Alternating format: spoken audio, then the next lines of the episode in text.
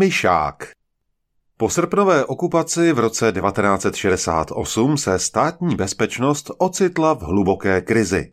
Její nejlepší lidé museli odejít, protože se většinou zapojili do demokratizačního procesu jara 68, případně jim emigroval nějaký příbuzný a jejich kariéra v tajné policii skončila. Nejvíce ochromena byla rozvědka, neboť do exilu odešlo více než deset jejich příslušníků, kteří informovali západní služby o operacích, na kterých se sami podíleli nebo o kterých měli informace. Poněkud jednodušší byla situace na území Československa, neboť státní bezpečnost tu disponovala rozsáhlou sítí tajných agentů, kterou doplňovali spolupracovníci veřejné bezpečnosti a celá škála různých podpůrných sítí, například aktivity KSČ, členové výboru lidové kontroly, pomocná stráž veřejné bezpečnosti a tak dál. Postup získání tajného spolupracovníka upravovala směrnice A oper 1 až 1, na vyhlédnutého potenciálního spolupracovníka založila státní bezpečnost spis vedený v kategorii kandidát tajné spolupráce. Do něj schromáždila veškeré dostupné informace, kterými totalitní režim disponoval. Personální dokumenty ze zaměstnání, školy, fotografie i jména jeho sourozenců, příbuzných a přátel.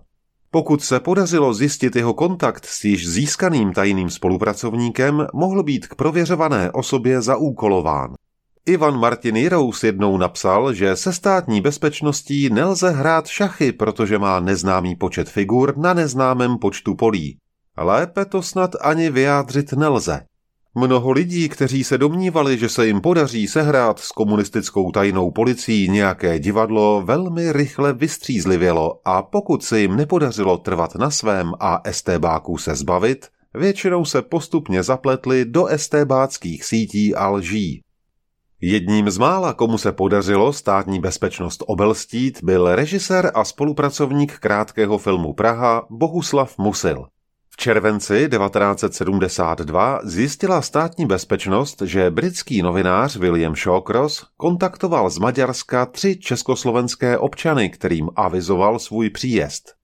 Telefon v hotelu, kde bydlel, byl odposloucháván a maďarská kontrarozvědka předala do Prahy zprávu o jeho telefonátu Jiřímu Ledererovi, Luboši Dobrovskému a Bohuslavu Musilovi. Ve spise s krycím názvem Oldenburg prováděla státní bezpečnost monitoring veškerých informací o Williamu Shawcrossovi, kterého považovala za pracovníka tajné služby. Prakticky všichni novináři ze západní Evropy působící v komunistických zemích byli tajnou policií považováni za špiony. Pravděpodobně k tomu státní bezpečnost vedla praxe, kterou sama používala. Všichni českoslovenští novináři působící ve svobodném světě nějakým způsobem s komunistickou rozvědkou spolupracovali. Ze tří jmen, která předali maďarští přátelé, jak jsou ve spisech STB uváděny z přátelené služby, vyhodnotila operativa jako nejvhodnějšího k získání ke spolupráci Bohumila Musila. Ten v roce 1963 natočil ve spolupráci s Vilémem Prečanem a dalšími historiky film, ve kterém vystupoval Gustav Husák, který po svém propuštění z vězení ještě nebyl plně rehabilitován. Další škraloup si musel připsal dvěma týdeníky, které natočil při okupaci Československa v srpnu 1968. Dle vzpomínky historika Viléma Prečana fotografie letadel okupantů přistávajících na ruzinském letišti uveřejněné v knize Sedm pražských dní pocházejí právě z filmu Bohuslava Musila. Po začátku normalizace se začal projevovat jako poslušný kolaborant s nastupujícím husákovským režimem. Pro tajnou policii ideální cíl. V roce 1972 se s ním pracovníci operativy několikrát sešli a 4.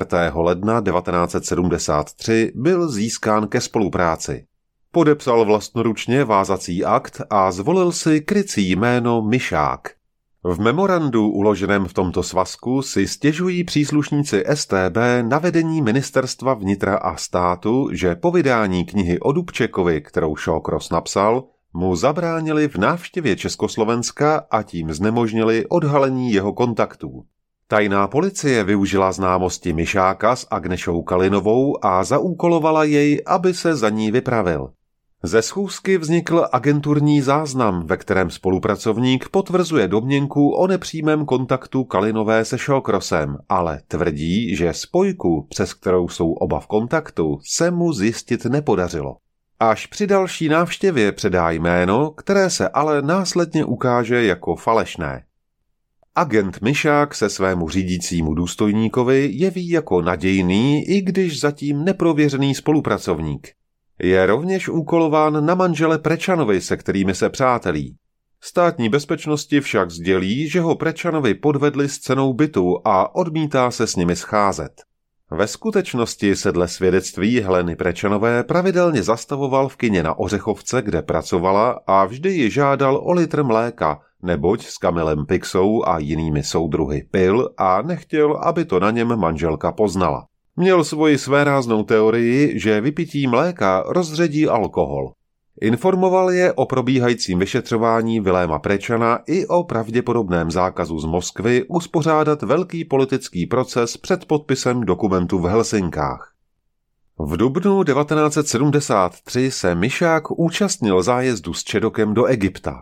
Vzhledem ke skutečnosti, že ještě nebyl prověřeným agentem, požádala státní bezpečnost o jeho agenturní obsazení po dobu pobytu. Náčelník 6. odboru krajské zprávy STB v Praze požádal o součinnost krajskou zprávu v Bratislavě, neboť se domníval, že zájezd organizuje bratislavská pobočka. V dopisu z 15. května sděluje 6. odbor krajské zprávy STB Bratislava, že zájezd pořádala pobočka v Praze, ale přesto se jim o Bohuslavu Musilovi získat informace podařilo, neboť se zájezdu účastnil jejich důvěrník s krycím jménem Beňo. V dokumentu se uvádí, Beňo si presne nepamätá, avšak tvrdí, že musil bol z restaurácie ve večerných hodinách vyvolaný nějakou návštěvou, avšak nevie, o akú osobu sa jednalo. Agent Myšák měl obrovské štěstí a státní bezpečnost stála jenom krůček od jednoho ze svých největších odhalení.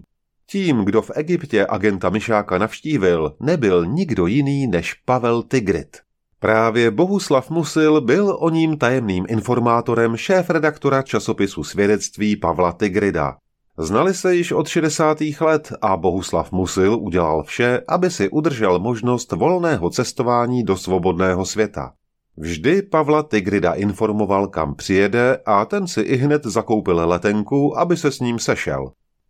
Ředitelem krátkého filmu Praha, kde agent Mišák pracoval, byl bývalý příslušník státní bezpečnosti, mučitel a vrah Kamil Pixa. Ten měl na svědomí mnoho lidského utrpení a nakonec i vraždu Ferdinanda Lotreka, ředitele vlakových pošt v Brně. O něm získal neprověřenou zprávu, že pracuje pro britskou rozvědku. Zatýkací skupina ho odvedla 27. října 1949, byl podroben krutému mučení a na příkaz Kamila Pixy každý večer svazován do svěrací kazajky a vhozen na podlahu cely.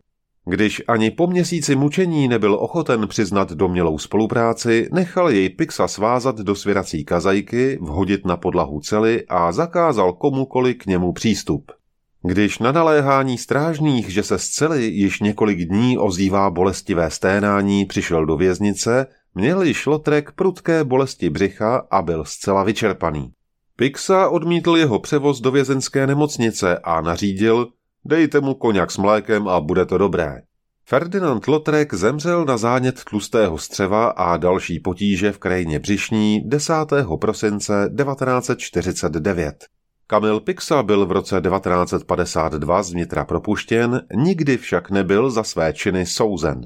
Právě od něho a jeho kumpánů z UVKSČ sbíral Bohuslav Musil informace, které měly pro Pavla Tigrida cenu zlata. Po vzniku Charty 77 byl úkolován proti vnitřnímu nepříteli a státní bezpečnost si až do začátku 80. let pochvaluje jeho spolupráci. Následně musela být vzhledem k jeho zhoršujícímu se zdraví spolupráce přerušena a posléze i ukončena. Spis se právě díky tomu zachoval.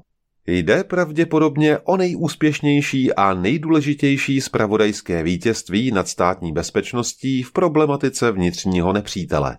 Bylo umožněno Musilovou odvahou, diskrétností a odhodláním, stejně jako na straně Pavla Tigrida, který svůj nejdůležitější informační zdroj nikomu neprozradil a tak se jej podařilo ochránit až do pádu komunistického režimu.